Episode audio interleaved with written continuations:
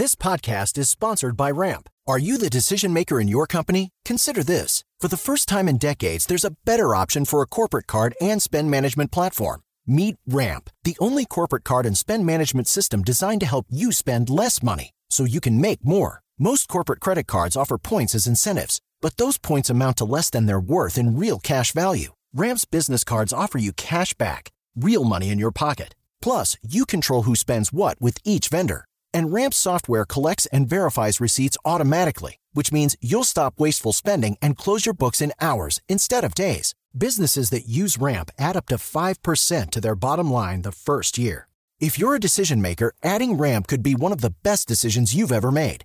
And now get $250 when you join Ramp for free. Just go to ramp.com slash easy. Ramp.com slash easy. R-A-M-P.com slash easy. Cards issued by Sutton Bank and Celtic Bank members FDIC terms and conditions apply. The Therapy for Black Girls podcast is your space to explore mental health, personal development, and all of the small decisions we can make to become the best possible versions of ourselves. I'm your host, Dr. Joy Harden Bradford, a licensed psychologist in Atlanta, Georgia, and I can't wait for you to join the conversation every Wednesday. Listen to the Therapy for Black Girls podcast on the iHeartRadio app, Apple Podcasts, or wherever you get your podcasts. Take good care, and we'll see you there. Mother's Day is right around the corner, and in true She Pivots fashion, we're highlighting moms who've dedicated their lives and their pivots to supporting mothers. The iconic Christy Turlington will join us to talk about launching Every Mother Counts after pivoting from her 90s supermodel days. And later, the co CEOs of Baby to Baby will share how they're addressing the needs for millions of babies and moms. So tune in and subscribe to She Pivots. New episodes out every Wednesday. Listen to She Pivots on the iHeartRadio app, Apple Podcasts, or wherever you get your podcasts.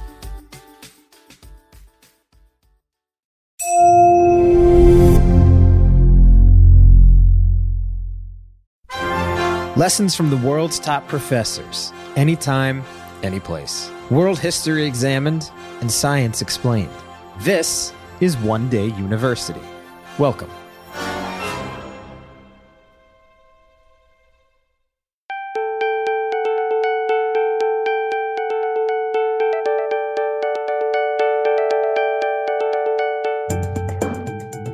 You're listening to episode 7 of The Happiness Formula. I'm your host, Mike Coscarelli. In our last episode, we learned how medical practitioners can get more satisfaction at work and keep their patients healthier all at the same time. Today, Barry tackles happiness in the workplace.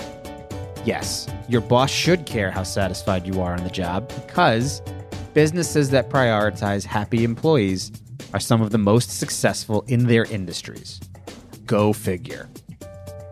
Here's Barry.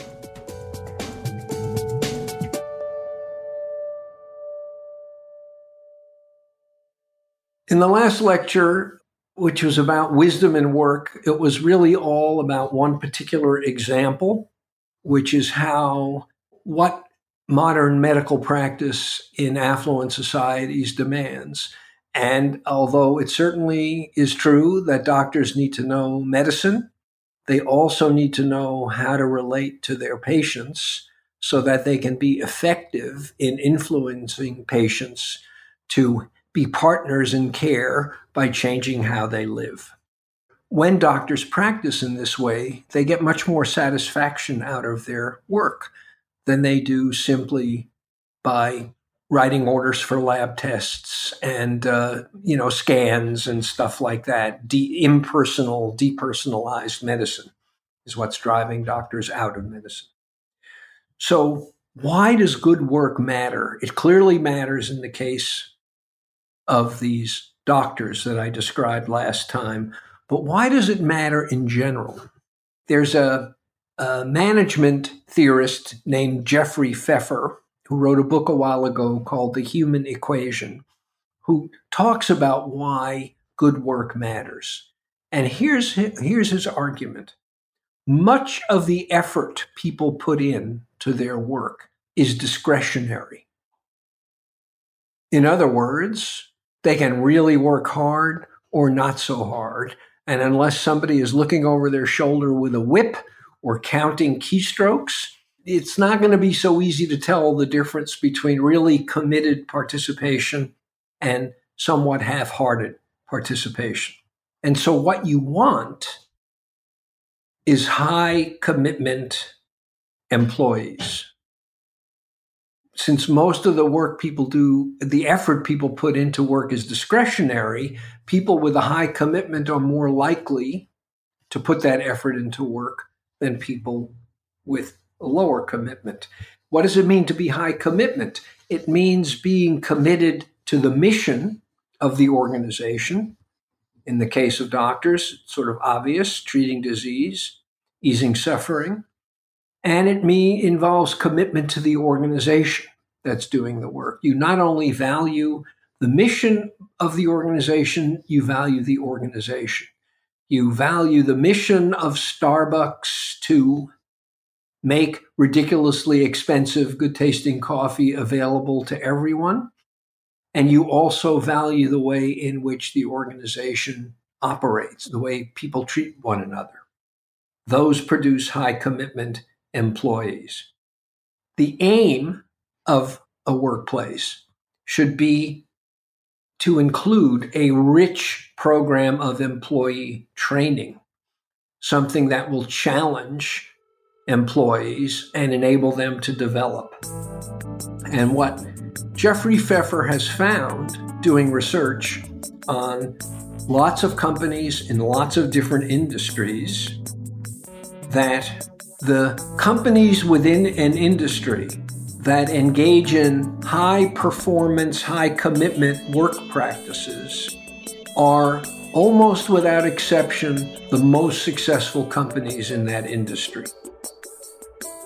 If you look at the survival rates of companies that issue initial public offerings, go public, the more high commitment the work practices are, the higher the percentage of those companies that survive the IPO. A 15% increase in the level of commitment to the work practices increases the chances of survival from 60% to 80%. Businesses with the highest employee engagement in their industry achieve more than four times the earnings per share growth that their competitors do.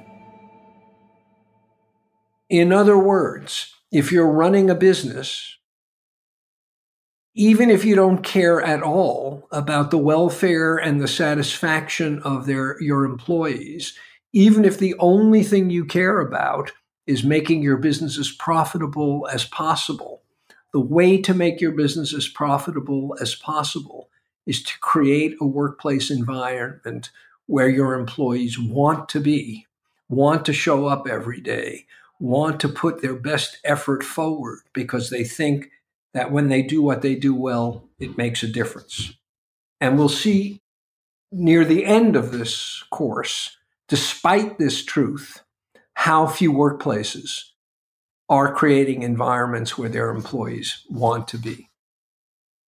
Pfeffer gives some examples of high commitment practices versus low commitment.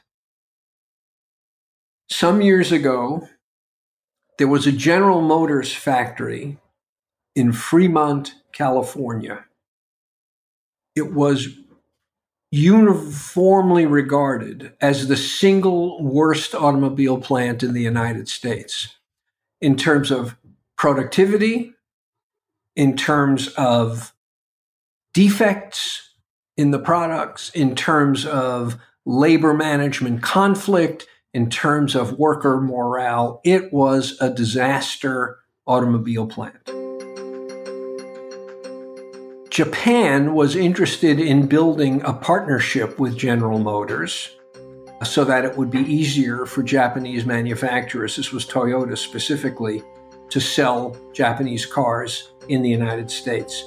And so they formed a partnership with General Motors to produce a new car called the Saturn, and they they would produce it in this GM plant in Fremont, California, which was the worst automobile plant in the United States. And so Japan took over the running of the plant. Amazingly enough, with the same employees who had been working in this plant when it was a GM plant, Toyota management succeeded in reducing the amount of labor hours per car by 50%. The same low commitment, low engagement, always being angry with management workforce. When somehow management was taken over by Japanese uh, management practices, they all of a sudden became almost twice as productive. The reason, well, there were several reasons, but one reason was that the Japanese production process is one in which the discretion of the worker is respected, the expertise of the worker is respected. There are ropes hanging from the ceiling in Japanese automobile factories, and anyone on the assembly line can pull the rope and stop production if they detect a problem. You don't have to tell a supervisor who tells another supervisor who tells another supervisor before the line gets stopped. Everyone is responsible for quality control and quality maintenance. And this level of discretion and autonomy on the part of the workers, reflecting a level of trust of the workers by management, completely transforms the morale of the workforce. And so the worst automobile factory in the United States became the best automobile factory in the United States with virtually no change in personnel, just change in management. The tension is between a model of control, managers controlling the people they manage. So the management is rigid. The aim is always to lower cost, and the aim is always to make work more and more automatized, versus commitment, where the focus is on training where the kind of work that's done is flexible, not automatized, and where effort is made to build the employee's identification with the company and the company's goals. The practices of highly effective organizations in creating workplaces where people want to be include employment security, you don't have to worry that your head is on the chopping block every day when you show up for work. Now, because of a commitment to employment security, it leads to more careful hiring. If it's going to be hard to fire someone or you're not going to want to fire someone, you're extremely careful about who you hire. But when you have employment security, it builds trust between the workers and the people who manage them because they know that the, the workers know they're not going to have the rug pulled out from under them tomorrow if something goes wrong. Fit of the individual with the culture of the organization is more important than how intelligent workers are. It's more important than what their grades, high school or college grades are. The process of going through this hiring is expensive and time consuming. But the turnover is dramatically reduced. The people who drop out are people who would have been on the job market the day they were hired anyway. So there's a kind of watchword among management consultants that says if people come for the money, they'll leave for the money. You don't want people coming to work for you because of what they're getting paid because they'll leave in a heartbeat if somebody offers to pay them a little bit more. You want them to come because of what you do, how you do it, how you treat them, how you respect them. So these are the tools of a successful workplace organization and successful management. And their aim is to produce high commitment workers who do high quality work. Right now, we're going to take a quick break. But when we come back, Barry speaks about the importance of having a work mission that you believe in, even if it's as simple as helping someone in need of a new shirt.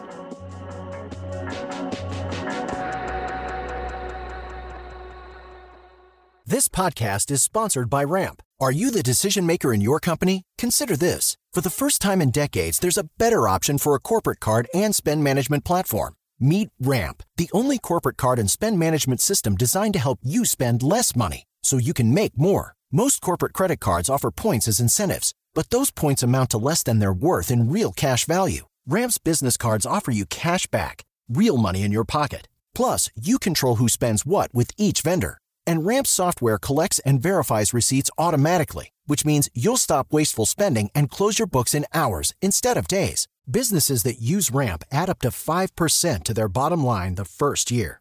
If you're a decision maker, adding Ramp could be one of the best decisions you've ever made.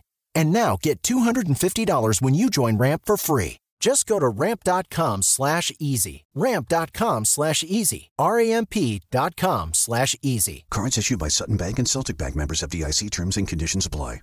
I'm preaching to somebody today who is waiting for God to give you your next step. And you don't know what it is yet. You need God to show you your next step. Because God, I can't stay where I am, like I am, where it is. This isn't going to work. I, I have to move on, but I don't know where. A lot of time you'll use it as an excuse. Well, I don't know how. I don't know where. I don't know what. God, if you show me. God, if you tell me. God, if, no, no, no, no, no. You know enough right now. And if you needed to know more, He would show you. Hey, this is Stephen Furtick. I want to invite you to listen to my podcast, Elevation with Stephen Furtick. I am here to help you for the battles that you face in life, for the times when you feel discouraged, for the times that you need guidance from God. I want to give you the truth of what He says about you to help you rise to your full potential. Listen to Elevation with Stephen Furtick every Sunday and Friday on the iHeartRadio app, Apple Podcasts, or wherever you get your podcasts. The Therapy for Black Girls podcast is an NAACP and Webby Award winning podcast dedicated to all things mental health, personal development, and all of the small decisions we can make to become the best possible versions of ourselves. Here, we have the conversations that help Black women decipher how their past inform who they are today and use that information to decide who they want to be moving forward. We chat about things like how to establish routines that center self care what burnout looks and feels like, and defining what aspects of our lives are making us happy and what parts are holding us back. I'm your host, Dr. Joy Harden Bradford, a licensed psychologist in Atlanta, Georgia, and I can't wait for you to join the conversation every Wednesday. Listen to the Therapy for Black Girls podcast on the iHeartRadio app, Apple Podcasts, or wherever you get your podcasts. Take good care, and we'll see you there.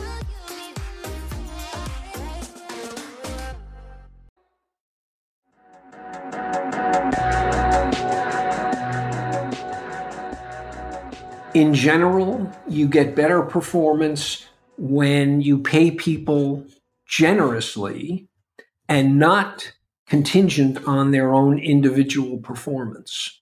In other words, if you have compensation practices where if the company does well, everyone benefits, and if the company does poorly, everyone suffers, rather than singling out the stars and paying them more, you end up with people generally working up to the level of their compensation and not trying to get away with uh, getting something for nothing.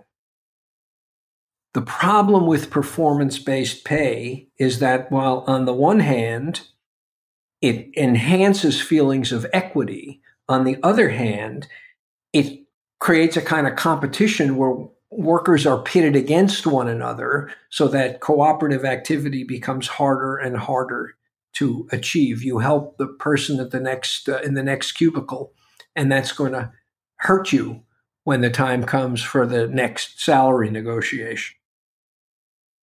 In the automobile industry, Japan, on average, puts 365 hours of training into each new employee. In the United States, 42. In other words, Japan devotes almost 10 times as much time to training employees as the US does. Europe is somewhere in the middle. There's minimal hierarchy, minimal status difference, extensive sharing of information, partly because people don't feel like they're in competition with one another. And the result is more productive workplaces and more satisfied workers. So, this is what it takes to produce an efficient workplace. And as a byproduct of producing an efficient workplace, you produce satisfied workers. And we see this in lots and lots of different work situations, not just the doctors. So think about the hospital janitors that I talked to you about a few lectures ago, the ones I described who were doing things beyond what was in their official job description. What they did, interacting with patients, interacting with patient families, finding ways to be helpful to nurses, all of that requires wisdom, but it also requires thinking of your job as directly connected to the mission of your organization. You know, it's true that you could be mopping floors in an office building just as you're mopping floors in a uh, hospital. But if you think that your presence in a hospital matters, then you think that keeping the place clean is an essential contribution to preventing disease, curing disease, and easing suffering.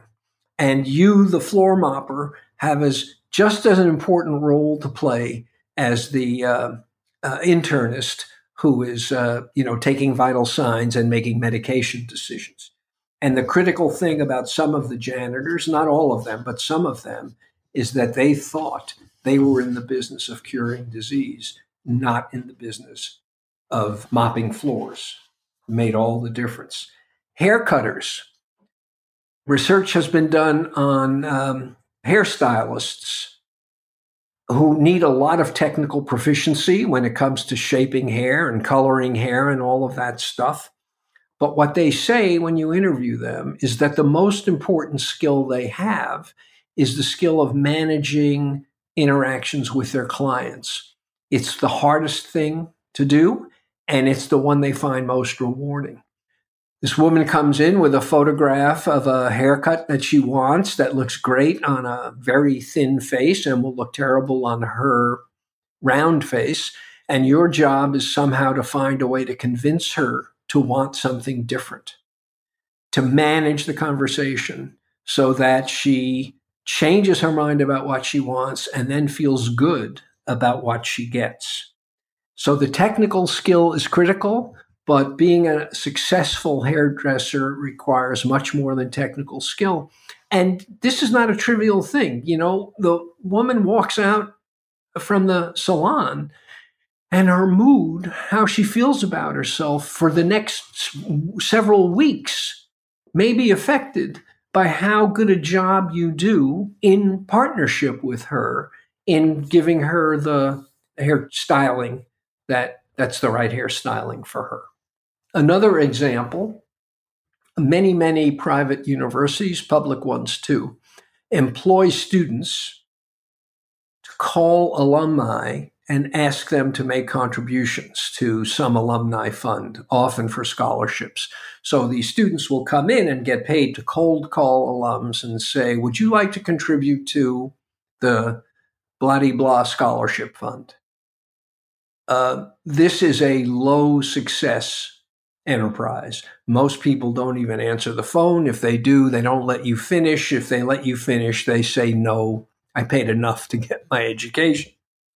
So a psychologist named Adam Grant did a study where half of the students who would be trying to raise money before they did their phone calling, they saw an interview that lasted less than 10 minutes with somebody who had recently graduated from the institution. And what this person said in that interview was given my circumstances, I would never have been able to go to this school without a scholarship. And I got the scholarship because of the efforts of people like you soliciting contributions from alumni. My education here has changed my life, and it would not have been possible without the work you've done. I'm very grateful.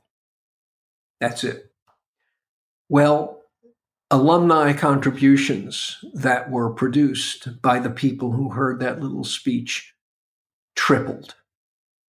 They weren't given any new techniques for soliciting money. What was happening is that they were directly connected to the mission that their activity was serving. They were not simply punching their clock to get paid and get hung up on. They were there to help students in tight financial circumstances get the opportunity to study at this institution. And all of a sudden, they just couldn't do it hard enough and well enough because it was so important. Reminding people of the mission and that it's a mission that's admirable, even noble, makes a huge difference. I'll give you one last example. This involves a man named Ray Anderson, who was a very successful manufacturer of carpet tile.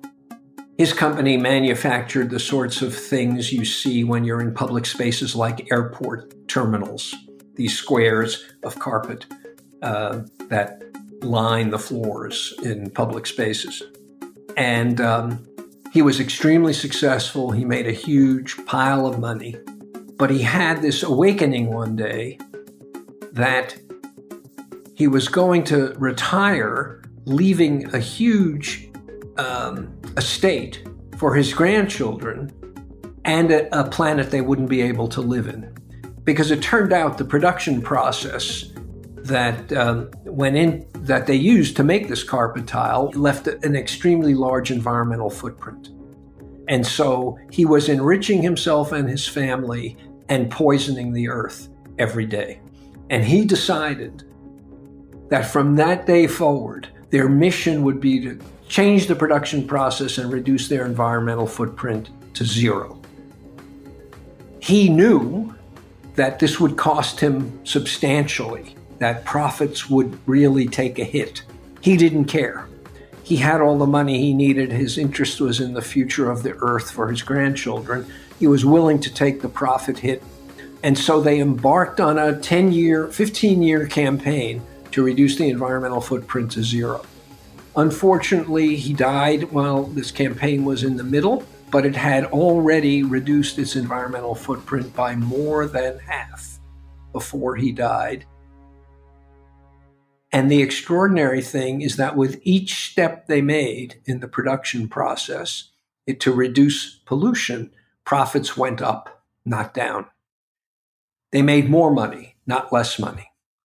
And the question is why? And his answer was that the people who worked in the factory were no longer just producing carpet tile. Now, what they were doing was saving the planet.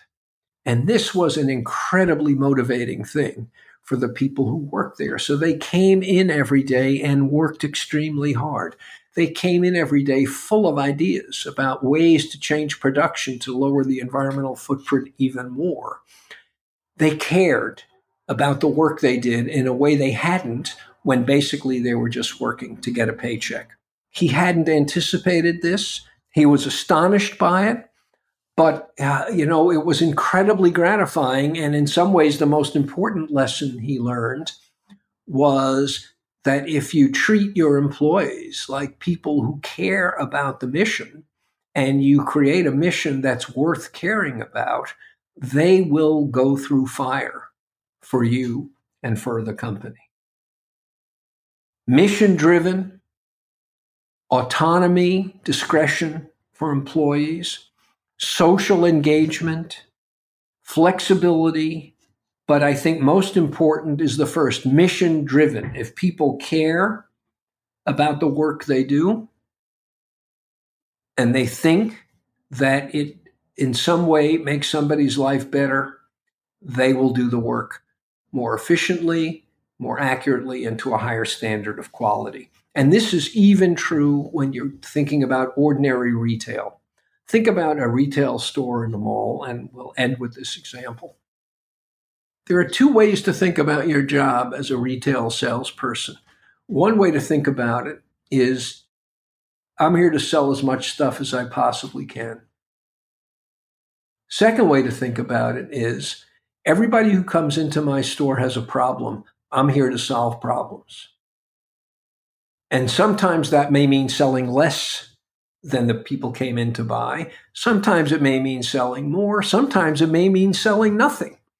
But the point is, everybody who walks out of this store came in with a problem that I helped to solve, which means that every day I make the lives of 50, 75, 100 people just a little tiny bit better than their lives were before they came in. If that's the attitude you take toward retail sales, all of a sudden you are not in the business of selling junk to people. You are in the business of making people's lives better. And that creates a kind of meaning and purpose that makes the work people do, mundane though it may be, much more satisfying. And it makes their engagement much greater and it makes the quality of their work much higher. The aim here is to make as much work as possible that people do, work that takes advantage of and nurtures the wisdom people have about treating other people in the right way.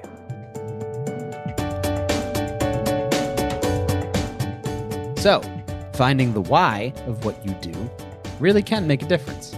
We hope that you can take some of these lessons into your own workplace as well. Next time on the Happiness Formula, how to be a good friend. The Happiness Formula from One Day University is a production of iHeart Podcasts and School of Humans. If you're enjoying the show, leave a review in your favorite podcast app and check out the Curiosity Audio Network for podcasts covering history, pop culture, true crime, and more.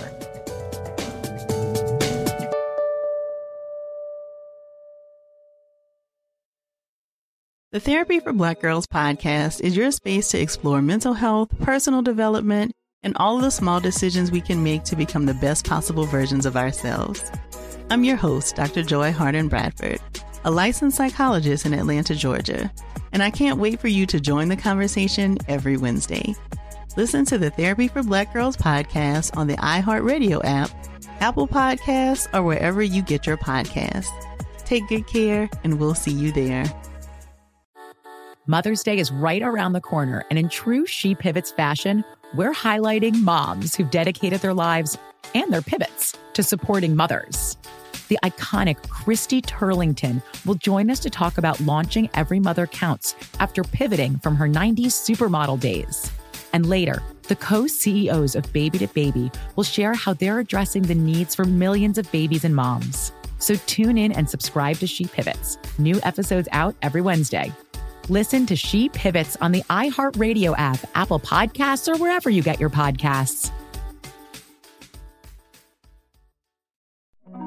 Fam, I'm Simone Boyce. I'm Danielle Robay. And we're the hosts of The Bright Side, the podcast from Hello Sunshine that's guaranteed to light up your day. Like our recent episode with sisters Regina and Reina King about the why behind their production company, Royal Ties. We have such a huge love for storytelling without walls, without barriers. Listen to The Bright Side from Hello Sunshine on the iHeartRadio app, Apple Podcasts, or wherever you get your podcasts.